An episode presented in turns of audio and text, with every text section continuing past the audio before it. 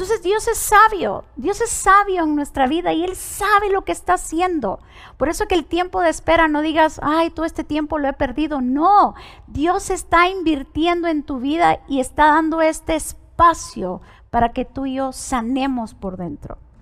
Y es que si una persona no está sana, no puede dar fruto. Es así, es así. Entonces necesitamos estar sanos, saludables, mental, física, emocionalmente en nuestra vida para poder dar el fruto que Dios espera en nuestra vida.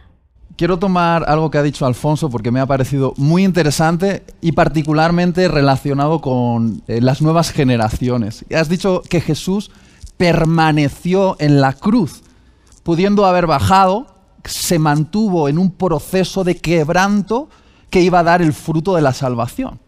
Y lo que yo me doy cuenta es que lo contrario de permanecer es huir. Y mi generación tiende a huir de los procesos dolorosos, no permanece en los procesos de quebranto que extraen de nosotros el fruto.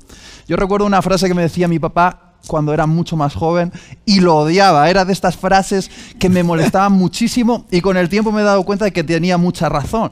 Él me decía, yo tenía 16, 17 años y me decía, Itiel, te falta tanto quebranto. Me miraba y ah. decía, Dios te tiene que quebrantar, mm. hijo, si no, no vas a dar fruto y no huyas del quebranto. Y me he dado cuenta que los jóvenes hoy, cuando las cosas se ponen difíciles, se frustran y huyen. Una relación difícil, se marchan. Problemas en la iglesia, se van. Un conflicto en la familia, eh, se aíslan. El trabajo les presionan un poquito, buscan otro trabajo. No permanecen en los procesos difíciles. Y Jesús dijo, si el grano de trigo no cae en la tierra y permanece ahí en un proceso de muerte de quebranto, porque la cuestión no es si la semilla dentro tiene el potencial para el fruto, lo tiene. La cuestión es si permanecerá ahí bajo la lluvia, el sol, que quebranta la cáscara exterior y al romper eso que contiene el potencial, permite que salga hacia afuera. Y, pienso en esto porque los jóvenes generalmente tendemos a huir de esos procesos que son la manera en la cual Dios extrae el fruto en nuestra vida. Y nos bajamos de la cruz muy pronto, Alfonso. y, te bajas y terminas bajándote a un nivel inferior, porque está fuera de la voluntad de Dios y no dejamos que la paciencia de su fruto o que la paciencia nos forme para dar ese fruto. Creo que dejemos que la paciencia haga su trabajo. Yo sé que nos cuesta, yo creo que nos cuesta a todos y queremos huir de esos momentos que son tan difíciles en nuestra vida. Y casi siempre huimos de aquello que Dios quiere transformar en nuestra vida y donde quiere podar. Yo decía hace poco, por eso es que las plantas no tienen opción, tienen que permanecer. Y, yo si fuera planta, déjame imaginar esto, yo solo de ver al jardinero con esas tijeras que viene, salgo corriendo. ¿Qué planta sería Alfonso? A ver. A ver, eh, creo que sería esas rosas que tienen color. Eh, Girasol por los rubios. Pero si pudiera, no, no pueden huir. Solo, solo lo ven venir y dicen, va a ser doloroso. Pero lo lindo es que la misma mano que te siembra es la misma mano que te poda. Es la misma. Es la de Dios. ¿Verdad? Por eso si permanecen en mí y yo en vosotros, os está diciendo, sin mí nada podéis hacer. Entonces esa planta no puede salir huyendo. Ahora nosotros como tenemos voluntad, vemos que viene la poda y salimos huyendo de aquello que Dios va a usar para transformar nuestra vida. Y siempre que podas una planta, va a dar mejores frutos. Pero huimos de la poda, es algo que por naturaleza queremos hacer.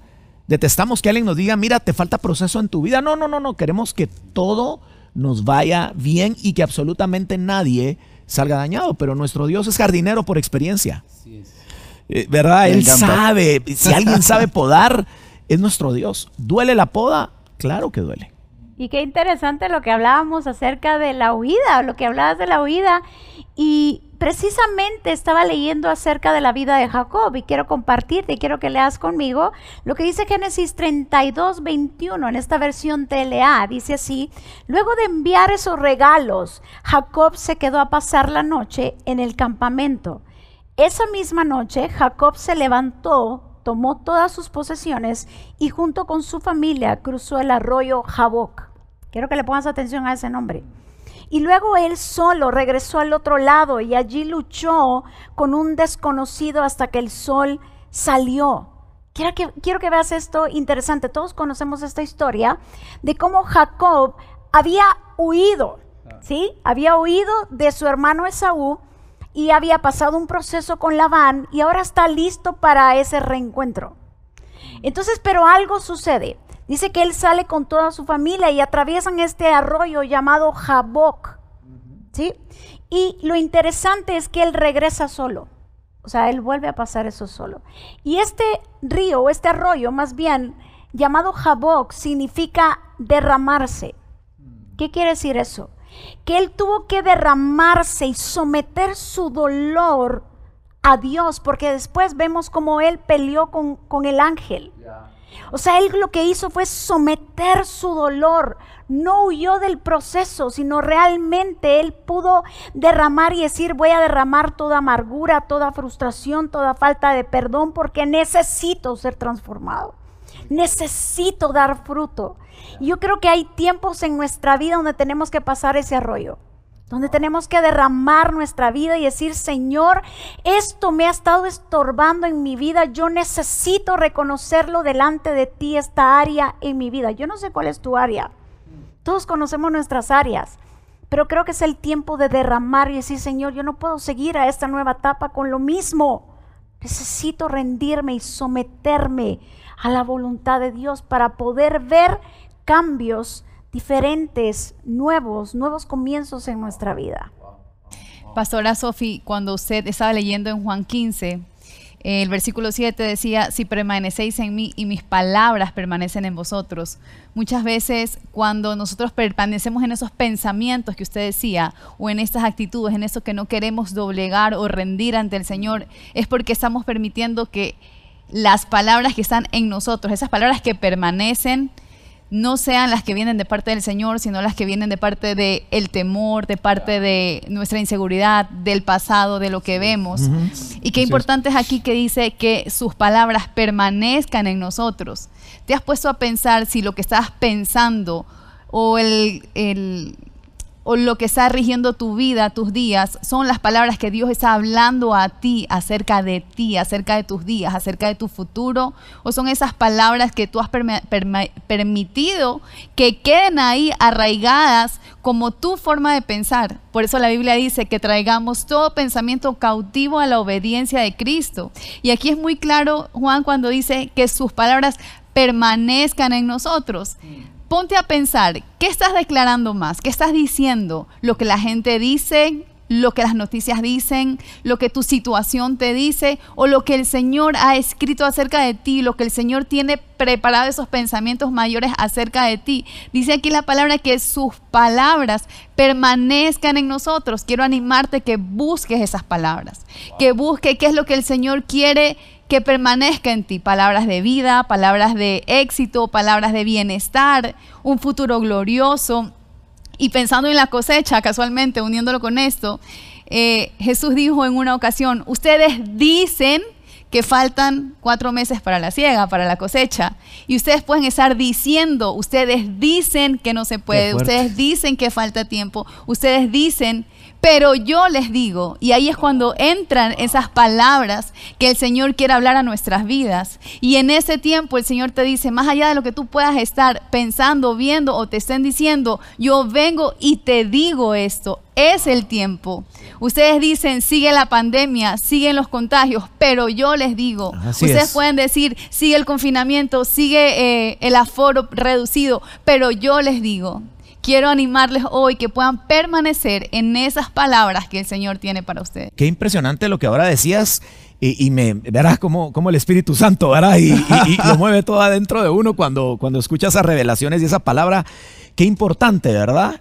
Ustedes dicen que faltan cuatro meses para la... Pero yo les digo, o sea, lo, lo, que ahora decías, la realidad es que faltan cuatro meses, pero la verdad. O sea, a veces permanecemos las palabras que permanecen son las de la realidad.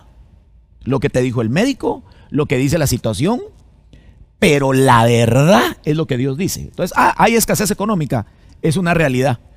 Pero una verdad es, no he visto justo desamparado ni su simiente que mendigue pan. Entonces, debe de permanecer en nosotros, aunque estemos viendo una realidad, la verdad de lo que Dios ha dicho. Permanecer en esa verdad.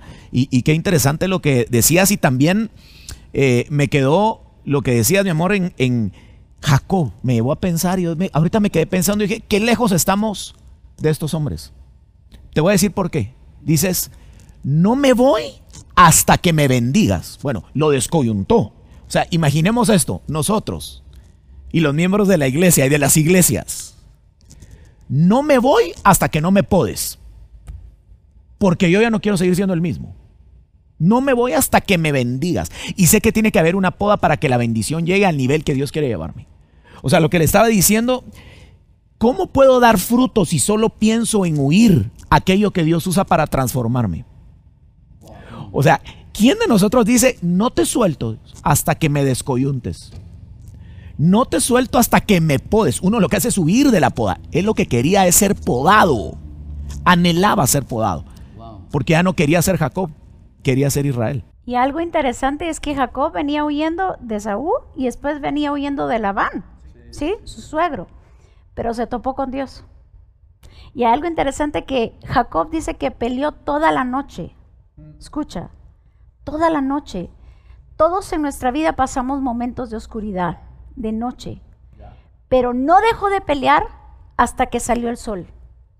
Déjame decirte lo siguiente, si en tu vida no ha amanecido, no tenemos el derecho de dejar de pelear. Así es. No tenemos el derecho de dejar de orar, de dejar de interceder, de dejar de leer la palabra, de dejar de buscar a Dios con todo nuestro corazón. Y cuando amaneció, dice que el Señor le dice, ya, ya amaneció, suéltame. Y le dice, no te suelto hasta que me bendigas. ¿Sabes qué le está diciendo al Señor? O sea, le estaba, le estaba diciendo, Señor, dentro de mi ADN, porque cuando nació, ¿se recuerdas que tomó el calcañón? Sí sí, sí sí, Dentro de mi ADN está este espíritu de lucha. A lo mejor me han llamado el que el engañador y por eso es que Dios le cambia el nombre de Jacob a Israel. Israel significa el que lucha. Creo que llevamos ese espíritu dentro de nosotros. No te puedes dar por vencido. Tú y yo tenemos que permanecer hasta ver amanecer en nuestra vida y hasta ver las promesas de parte de Dios en nuestra vida. Así que no te sueltes. Si no ha amanecido, no te sueltes. Porque Dios, aquellos que nos aferramos a lo que Dios ha dicho y tú decías algo, de que realmente, como Jesús decía, dice, el que me ama, mi palabra guardará. ¿Sí? Tenemos que guardarla todos los días. ¿Cómo yo guardo esa palabra? Yo la riego en la oración, yo repito lo que el Padre dijo, yo la guardo, la declaro, la profetizo. Es tiempo que la iglesia se levante y declare lo que el Padre está diciendo, no lo que el enemigo te viene repitiendo todos los días. Porque aún no ha amanecido y va a amanecer, va a amanecer el sol de justicia y Dios hará justicia en todas las áreas de nuestra vida, pero no te sueltes, porque Dios va a transformar aún lo que has estado viviendo en una bendición. Voy a tomar eso que has dicho porque creo que es profético, el no te sueltes. Porque Jacob, cuando el ángel del Señor lo hiere, en vez de huir, se aferra con fuerza. Dice, ah, ahora sí ah. que no te suelto. Mm. Y creo que lo que nos separa de lo que Dios quiere hacer en nosotros es el espíritu de víctima o la mentalidad de víctima, que cuando viene algo que nos causa dolor, empezamos a decir, ay, pobre de mí, como Dios me ha hecho esto, como ha permitido este dolor en mi vida. Y huimos por esa mentalidad de víctima, porque no somos capaces de entender que la mano de Dios hay que amarla completamente cuando viene a bendecirnos, pero también cuando viene a quebrarnos porque en el quiebre es donde viene la transformación, lo dejó quebrado y marcado para siempre, dejó una huella en él que todo el mundo iba a ver en, Jacob. Y, creo que la clave es esa, cuando Dios viene de una manera que no, no nos gusta tanto, hay que ser claro. Nos gusta cuando su mano viene a bendecirnos, pero viene y nos quiebra con su mano, sigue siendo una mano de amor. Sigue siendo una mano de amor. Y ahí hay que agarrarse fuerte y decir, no te suelto hasta que me bendigas, no te suelto hasta que lleves hasta el final lo que tú tienes planeado conmigo. Por eso he hablado antes de los cristianos, sobre todo jóvenes, que huyen. Porque en cuanto Dios les quiebra un poquito, se ofenden con Dios. Ay, es que Dios, yo no esperaba esto de ti. ¿Cómo has permitido esto? Si realmente fueses bueno, ¿por qué has permitido este dolor en mi vida? Alfonso, el dolor viene incluso a las mejores personas, a las Oh. más fieles, ¿sí o no? Viene, así. viene. A las personas que yo más admiro, Dios las ha quebrado. Y me emociono un poco al decir esto, pero yo creo que Dios quiebra a las personas que ama y, y debemos permanecer ahí porque de ese quiebre viene el fruto. Hay un dicho que dice, no te fíes de alguien que no ha sido quebrado y que no cojea. Habla de procesos. Sí, sí. Habla de procesos. Es fácil decirlo del diente al labio, pero cuando llevas un proceso, llevas una marca, llevas un fundamento, algo sólido, no algo pasajero. Y yo creo que ese es el tiempo donde Dios está llevando a la iglesia a eso, a algo sólido. Creo que esta, esta pandemia, esta crisis ha venido a sacudir y a botar todo aquello que no sirve, esa, esa paja, ¿sí? Que realmente no tiene un, un fundamento sólido. Así que Dejemos que a veces Dios nos quiebre, como tú decías. Dejemos que Dios nos someta a diferentes procesos, porque allí es donde vamos a ser transformados y vamos a dar mucho fruto. Sabe que escuchando todo lo que hablamos eh, nos lleva a entender la importancia de la tierra, porque la tierra somos nosotros. Entonces, si nos victimizamos, si no creemos, si somos paja, ¿verdad? Eh, Jesús, la primera historia que cuenta, tiene que ver con esto de la siembra y la cosecha. Y en la parábola del sembrador, el 20% habla de la semilla y el 80% del contenido de la parábola habla de la tierra. Lo que está sucediendo en este discipulado. Hemos hablado un 20% de la semilla que es poderosa, que la semilla que puede hacer cambios increíbles, pero la mayor parte de este tiempo estamos hablando de tu tierra y de mi tierra como Jesús lo habló, porque la semilla no ha cambiado, la palabra sigue siendo poderosa, la palabra que creó el mundo es la palabra que está en tu corazón. Y lo que me encanta de pensar en este sembrador que es Jesús, es que Él tira semilla en todo tipo de tierra, tan distinto a como el mundo funciona. El mundo primero califica la tierra para saber si invierte ahí. El sembrador no le importa cómo esté la condición de la tierra, Él siempre tiene fe que su semilla puede hacer algo en la tierra. No importa si está victimizada, no importa si está endurecida, no importa si está torcida, Él lo mira así. Entonces, al final de esto, tiene que ver mucho en la calidad de la tierra para que la semilla pueda ser algo sobrenatural, porque esta historia habla de resultados 30, 60 y 100 por uno. Es glorioso, pero a veces decimos, ¿por qué yo no tengo ese resultado? Puede ser que sí tengas la semilla, vienes a la iglesia, estás conectado a este discipulado, vas a un grupo, se te da la semilla, pero podría ser que tu tierra sea la tierra que debe de, deba de decidir que permita que la semilla pueda permanecer porque al final mucho tiene que ver con el tipo de tierra que somos. Todos tenemos la oportunidad de la semilla para una cosecha increíble, pero háblame de la tierra de tu corazón. ¿Cómo estamos hoy? Y esto es así, Dios es tan poderoso para hacer cuanto tú creas que Él puede hacer. Entonces son esas cosas que en mi cabeza las lucho pero el poderío de la semilla pasa por el filtro de la calidad de la tierra para que dé fruto. Entonces Dios va a hacer todo cuanto tú permitas que tu tierra deje que la semilla permanezca para dar un fruto glorioso. Me gustaría contar una anécdota eh, que me ha hecho permanecer en los momentos difíciles. Yo eh, no soy hombre de campo, yo soy de esa generación que cree que la fruta crece en los supermercados. no, no, la fruta crece de los árboles y mi suegro, que es hombre de campo, eh, sabe mucho de esto.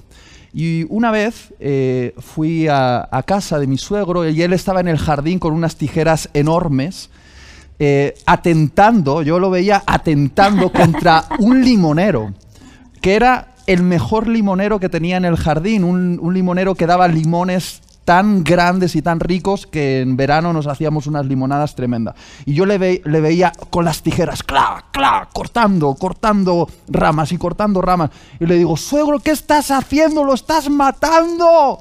Y me dice, cállate, ignorante, que no entiendes nada. Yo, suegro, ¿pero qué haces? Pero es, es nuestro limonero. Y dice, este es el árbol que yo más amo, es el mejor de mi jardín. Wow. Digo, pues si eso estás haciendo con el que más amas, ¿qué harás con los demás? Dice, cállate, ignorante, no entiendes nada. Y él me explicó que realmente es a los árboles que tienen más potencial para dar más y mejor fruto a los que el, el jardinero poda. ¿Por qué? Porque la poda, aunque deja aparentemente chueco al árbol, aparentemente, la poda lo que hace es prepararlo para extraer el potencial retenido. Porque permite que el árbol no gaste energía en las ramas sobrantes y cree raíces profundas para que cuando venga la primavera, ¡fum!, tenga una explosión de fruto. Y siempre me quedo con esto. Los jardineros podan a sus árboles favoritos. Dios poda a sus discípulos favoritos, a los que tienen mayor potencial para dar Wow. fruto. Y eso me ha, me ha hecho permanecer, la verdad. Qué Y impresionante. eso te cambia la, la perspectiva, ¿sabes? A- al menos a mí me cambió ahorita. Sí. Yo, Señor, si me estás podando, es porque estás haciendo mis raíces aún más fuerte y porque tú sabes que dentro de mí está la capacidad que tú pusiste para poder dar mucho fruto. Dice que del que dé más fruto, mucho fruto. O sea, hay diferentes niveles. La pregunta es, ¿en cuál queremos estar?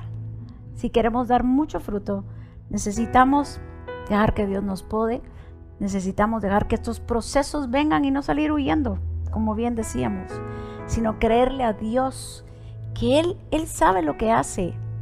Él es omnisciente, Él es todopoderoso. Necesitamos, por decirlo así, abandonarnos en las mejores manos, que son las manos de Dios. Esas manos, dice que, dice su palabra, dice en Osea 6, dice que Dios hiere, pero Dios sana. ¿Sí? Hay heridas en nuestra vida que nos salvan la vida. Por ejemplo, una apendicitis, te tienen que abrir, tienen que operarte, porque si no te operan te mueres. De igual manera, hay heridas como la de Jacob que le salvaron la vida y lo transformaron de ser una persona engañadora a ser un luchador. Así que creo que Dios está podando nuestras vidas, Dios está podándonos hasta lo más íntimo y lo más profundo de nuestras vidas. No salgamos huyendo. Veamos lo que Dios hace en nuestra vida. Veamos ese fruto que viene en camino, pero permanezcamos en lo que Dios ha dicho que permanezcamos. Ah, yo quisiera aportar eh, un poquito más y es que muchas veces sabemos cuáles son esas podas que necesitamos y somos nosotros mismos quien las postergamos. No sé si se recuerda usted, pastora, que yo le mostré en una ocasión una foto de un árbol de nuestra casa, un árbol de mangos. No soy jardinera, no tengo una gran hacienda, tengo un árbol en mi casa de mango y casualmente no lo podo todos los años, y en una ocasión ya, o sea, no podía esperar otro año sin podarlo, pero lo podé muy tarde, lo podé cuando ya tenía fruto. La mayoría del fruto estaba en la parte que podé. Y ese año eh, me dolió mucho ver mucho mango chiquito verde tirado en el piso, porque hice una poda tardía. Y yo le compartí a usted, no sé si recuerda. Y es que muchas veces esas decisiones están en nuestras manos. Muchas veces esa poda que sabes que necesita la estás postergando. Y eres tú quien puede decir hoy, Señor, sí, como usted decía, abandonarse. Señor, sí, pódame. Y es como decirle al Señor hoy día, ¿sabes qué, Señor? Aquí estoy. No quiero que sea muy tarde. No quiero que sea muy tarde. No sé si le ha pasado que dejó postergar una ida al médico y cuando ya fue, ya era muy tarde de algún dolor. Y, y que en esa hora tú puedas decirle, Señor, aquí estoy. Pódame, sé que me va a doler. No quiero perder el fruto que tú quieres que yo dé. Porque ese año, ese árbol, la mitad del fruto lo perdió. Se quedó verde sin poder ser eh, comido, disfrutado por mi familia. Los mangos lo comen todos mis hijos. y es un festín cuando empezamos a cosechar, mandamos a los amigos, a todos. De la misma forma el Señor quiere hacer cosas maravillosas contigo, con el fruto que tú tienes para dar. Pero si le huimos a la poda o la hacemos muy tarde, se va a estropear y vas a dejar de dar a los demás aquello que el Señor tiene preparado para que tú lo des. Wow, qué impresionante. Debemos de aprovechar cada oportunidad que Dios nos da. Dicen Proverbios 27:6, fieles son las heridas del que ama. Fieles son las heridas del que ama. Dejémonos podar a tiempo. Porque Dios nos puede podar a tiempo o fuera de tiempo. Al final los que llevamos esas consecuencias de fuera de tiempo somos nosotros y veremos muchas cosas tiradas que Dios tenía para nuestra vida y para el propósito que Él tenía para, para cada uno de nosotros. Que, de verdad creo, eh, cuando fieles son las heridas del que ama, y aquí hay pastores y ¿cuántas veces predicamos con un dolor que la gente ni se imagina. Y que dice, wow, a ellos todo les va bien y con esa risa y Y no te imaginas que a veces nuestro corazón está desgarrado por algo que estamos viviendo. Y creo que a veces yo meditando digo, dos cosas me quedan. No me puedo enfocar en lo que no puedo controlar, pero sí me puedo enfocar en dar fruto en medio del dolor que estoy atravesando. O sea, ¿cuántas veces salimos con un dolor enorme a predicar en lo que estamos viviendo?